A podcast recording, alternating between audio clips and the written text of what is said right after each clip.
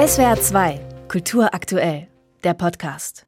Burkhard Hüdig war ein junger, ehrgeiziger und auf Jobs angewiesener Pressefotograf in Stuttgart, als er im August 1967 eine Mission Impossible annahm.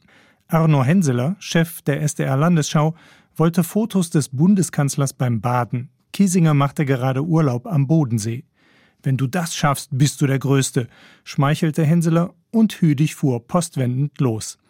Kiesinger war allerdings not amused, als der Fotograf beim Mittagessen am Seeufer erschien und seine reichlich respektlose Idee auftischte. Bundeskanzler Kiesinger war von der Idee, sich schwimmend, also gewissermaßen halbnackt, im Wasser planschen zu zeigen, überhaupt nicht angetan.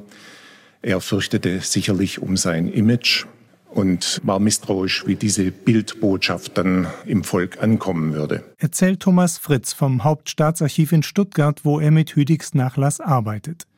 Kiesinger raunzte damals ungnädig, er sei ja wohl nicht Mao.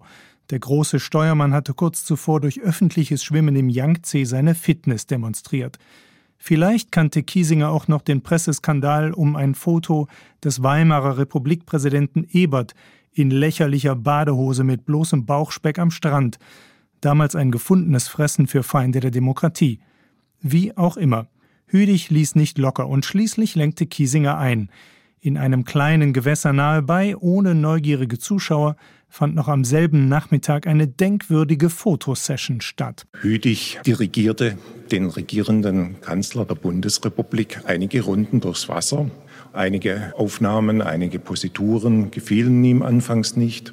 So musste der Kanzler immer wieder von neuem vom Landessteg ablegen, wobei aber Kiesinger jedes Mal nicht vergaß, seinen Leibwächter um den Kamm zu bitten, damit sein Seitenscheitel wieder ordentlich gerichtet werden konnte. Der adrette Kanzler beim Bade war Hüdigs Durchbruch als Fotoreporter. Gleichzeitig enthält dieser frühe Volltreffer schon die ganze Ambivalenz der Rolle des Bildschöpfers im politischen Raum. Wer kreiert welches Image? Wer kontrolliert diesen Vorgang und wer profitiert davon? Es ist durchaus ein Verhältnis von Geben und Nehmen. Da ist der Bildjournalist, der natürlich davon lebt, interessante Bilder zu machen und vor allen Dingen exklusive Bilder zu machen. Um exklusive Bilder zu erhalten, musste man natürlich auch einen persönlichen Kontakt aufbauen zu den Mächtigen. Hüdig wurde später halb ironisch oft als Hoffotograf tituliert.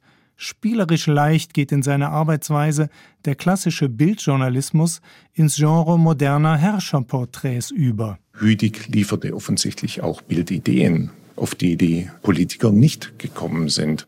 Ein berühmtes Beispiel dafür ist die Radfahrt Ministerpräsident Späts durch das morgendliche Shanghai. Wo Hüdig den MP so lange hat radeln lassen, bis der passende Schuss im Kasten war. Spät lächelt in entspannt flotter Fahrt, prominent in der Mitte des Bildes, aus leichter Untersicht fotografiert, so dass der Landesvater sich vorteilhaft vom Hintergrund abhebt. Doch Hüdig war auch Dokumentarist der Zeitläufte. Er fotografierte Gastarbeiter und Umweltproteste Stammheim und den VfB. Und manchmal hatte er geniale Momente beim visuellen Verdichten großer Ereignisse.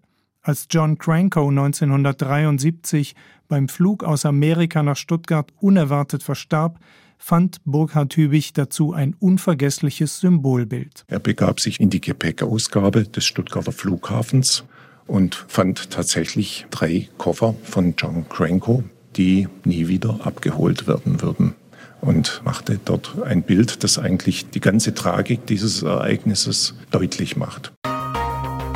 SWR 2 Kultur aktuell.